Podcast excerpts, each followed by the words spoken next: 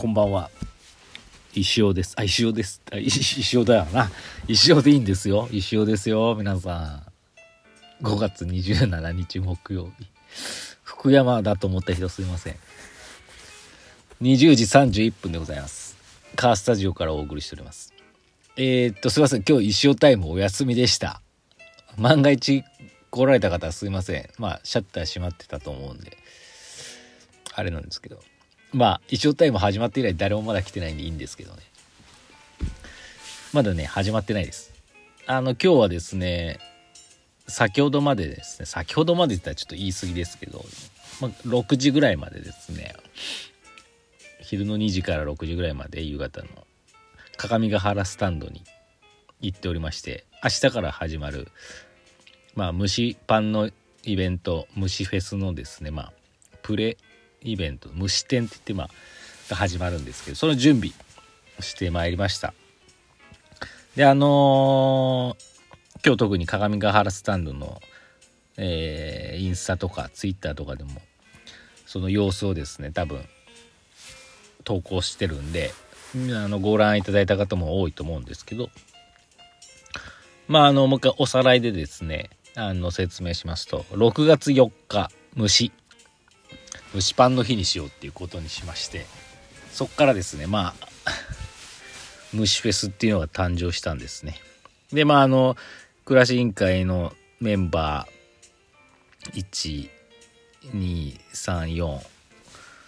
12344567名ぐらいですか。中心に、まあ、春いつからだったかな？3月だったかな？まあ3月か2月か忘れましたけど。集まってですねまあ今日までいろいろ準備してまいりました。でまああの何のイベントなのっていうところ蒸しパンのイベントです、まあ、鏡ヶ原スタンドのまあ名物である蒸しパンがあるんですけどこれをねもうまああのもっともっとなんて言ったらいいのかなスタンドといえば蒸しパンぐらいまでねあの広められたらいいかなっっていうのがまあ一つの狙いなんですけど、まあ、それをねまあ蒸しパンのもっとアピールするための、まあ、フェスでもあるんですがまあそれをねどういうふうに面白くやろうかっていうことでまあ第1回目なんでね時間も予算もアイデアもそんなに限られてたんであのまあとにかくえー、まあ、蒸しパンもね30何個ぐらいあるんですけど種類として今まで。もちろん期間限定のものがたくさんあると思うんですけど、ま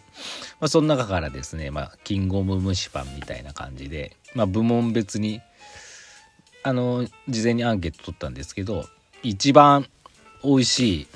人気のある蒸しパンを決定は誰だどれだみたいなやつを決めたり各部門で 6, 6個の部門があったんですけど各部門で1位を取った蒸しパンがセットになったものを、まあ、6月4日当日販売したりとかですね。そういう面白い企画もあったりしますし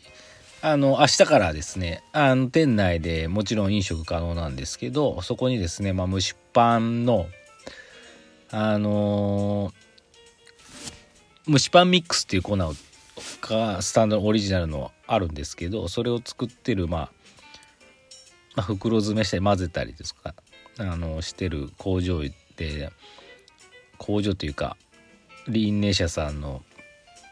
うん製造のところでね取材取材といいますか動画撮影したり、まあ、あとそのスタンドのねスタッフさんが実際にスタンドのキッチンでですね蒸しパンを作ってるところの工程をですね写真撮ってパネルでね詳しく詳しくというかまあいわゆる写真おしゃれな写真いい素敵な写真でね紹介したり蒸しパン自体のね写真を一つ一つね飾あの展示してますのでそちらもまあ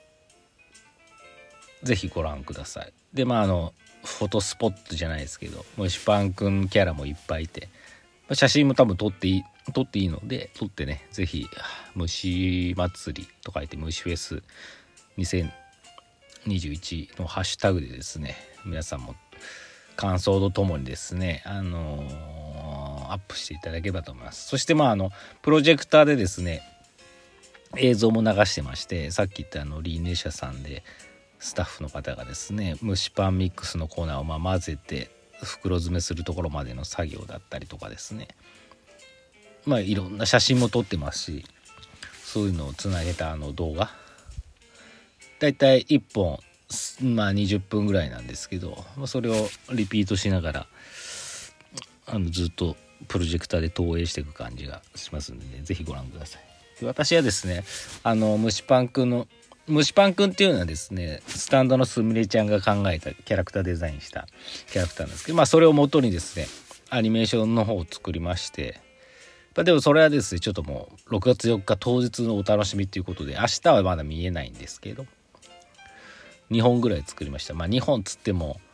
1本3分ぐらいのあれなんで3分つってもあのエンディングテーマが1分ぐらいあったりとか内容は 1, 分弱とかもう過ぎたことそんな変わんないぐらいの長さなんですけどまああの、まあ、ちっちゃいねお子さんもやっぱりうん、来るんじゃないかなって。まあ、ちっちゃいお子さんがいるようなお母さんとかがメインターゲットなのかなって思ったんで、このフェスの。買ってんですよ、私は。そうなると、まあでも、お子さんはね、やっぱり、スタンドに来ると、外で芝生、あんなね、綺麗な芝生があって広いとこあって、外で遊びたいだろうし、まあ近くにね、パークブリッジもできてそっちでも遊びたいだろうしね。なかなかこう、お母さんがゆっくりです。虫店とか虫パンのね、展示を楽しむことできないかなっていう懸念もあったからなおさらですねそのねちっちゃい子と子もね楽しめるような、まあ、虫パンくんキャラもいるから多分ちょっと嬉しいだろうし6月4日とかね当日そういう虫パンのアニメもねちょろっと出てくるんでねちょっとでもねお子さんがねあの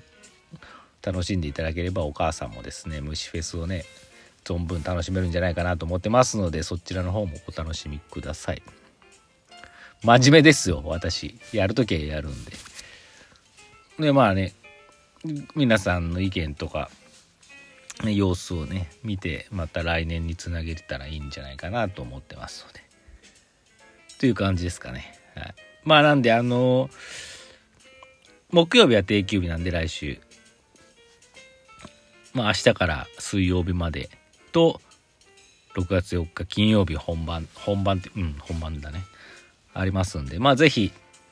2回ぐらい足運んでいただければなと思います。プレ期間中に1回と当日1回。当日はね、夜ライブクッキングとかありますんでね、陽子さんと店長の弥生さんが実際に蒸しパンを作ってそれを YouTube とかでもライブ配信しますし。なんかあの、蒸しパンね、自分、ほんと家庭でもね、簡単に作れるんですけど、意外とね、まあコツが実際作ってね、上手にできる人もいれば、なんかちょっと失敗しちゃったっていうところもあるんで、そういうのがね、ライブ配信なんで、もし質問とかいただければ、プロがお答えしますんでね、ぜひぜひ。一回ね、虫、6月4日までに虫歯ミックス買って、ご自身で作って、なんかここがうまくいかないとかあればですね、メモって当日気軽にコメントで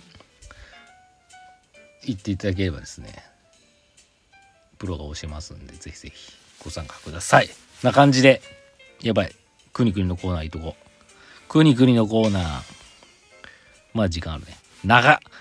えー、先生こんばんは。糖質制限を始めて2週間ぐらいかと思いますが、おお。体に変化ありますか？変化はね、よくわからない。うん。ただね、ぐっす、なんか睡眠がいい感じになってますね。その糖質かど、が影響するのかわかんないですけど。はい。えー、僕は糖質はよくわかりませんが、GI、グリセビックインデックスってましたよ、を気にかけるようにしてます。口にしたものが分解され糖として体に吸収される際のスピードの指標で血糖値の乱高下度合いです血糖値が急下降するときに強い倦怠感やストレスがかかるので、なるべく低 GI 食品、あ、なんか聞いたことある。低 GI の食品や材料を選んでます。GI が高いとダメってことですね。へえ。白砂糖よりもきび砂糖、砂糖とか、人工甘味料が入ってないものとか、へえ。白米も意外と数値が高いので糖質ともリンクしてそうです。そうです。白米糖質高いです。食に関する意識のあるなしだけでもかなり将来に影響しそうですねそうそう思うありがとうくにくにそのねまあ私も糖質、まあ、急に 急にっていうかまあなんとなくね内臓お腹周りがねなんかプニプニするなと思って始めた糖質ダイエットなんですけどなんで糖質ダイエットにしたのかちょっとよくわかんないんですけど。ただまああのいろいろやっぱ意識し始めるとししするのとしないと全然違ってるんですよね。その国々がさっき2週間ぐらい経ちましたがあもう2週間経ったのかと思うんですけど。あのねまあ見た感じとかそこまで変わってないんですけどただすごく食に関してはすごく変わっててもちろん糖質は気をつけるようにいろいろね一回一回でね調べたりね考えたりするんですけど間食も食べるんですけどもう極端に減りましたねお菓子。お菓子ってもうほんと糖質の塊なんで。とは言ってもあの食べますよ間食も。チョコレートとかも食べますけどあの糖質の少ないものとか選んだり。あとさいあのー、今まではね夕食食べてからすぐにお菓子の場所があるんです。お菓子をあさってボリボリボリボリ食べて。もう一本ねあのノンアルを飲むとかそういうことしてたんですけどそれが一切なくなったんでそこはねすごくあなんかいいなと思ってます。糖質を意識した結果ですよね。なんでまあ皆さんも楽しみながらやるといいと思います。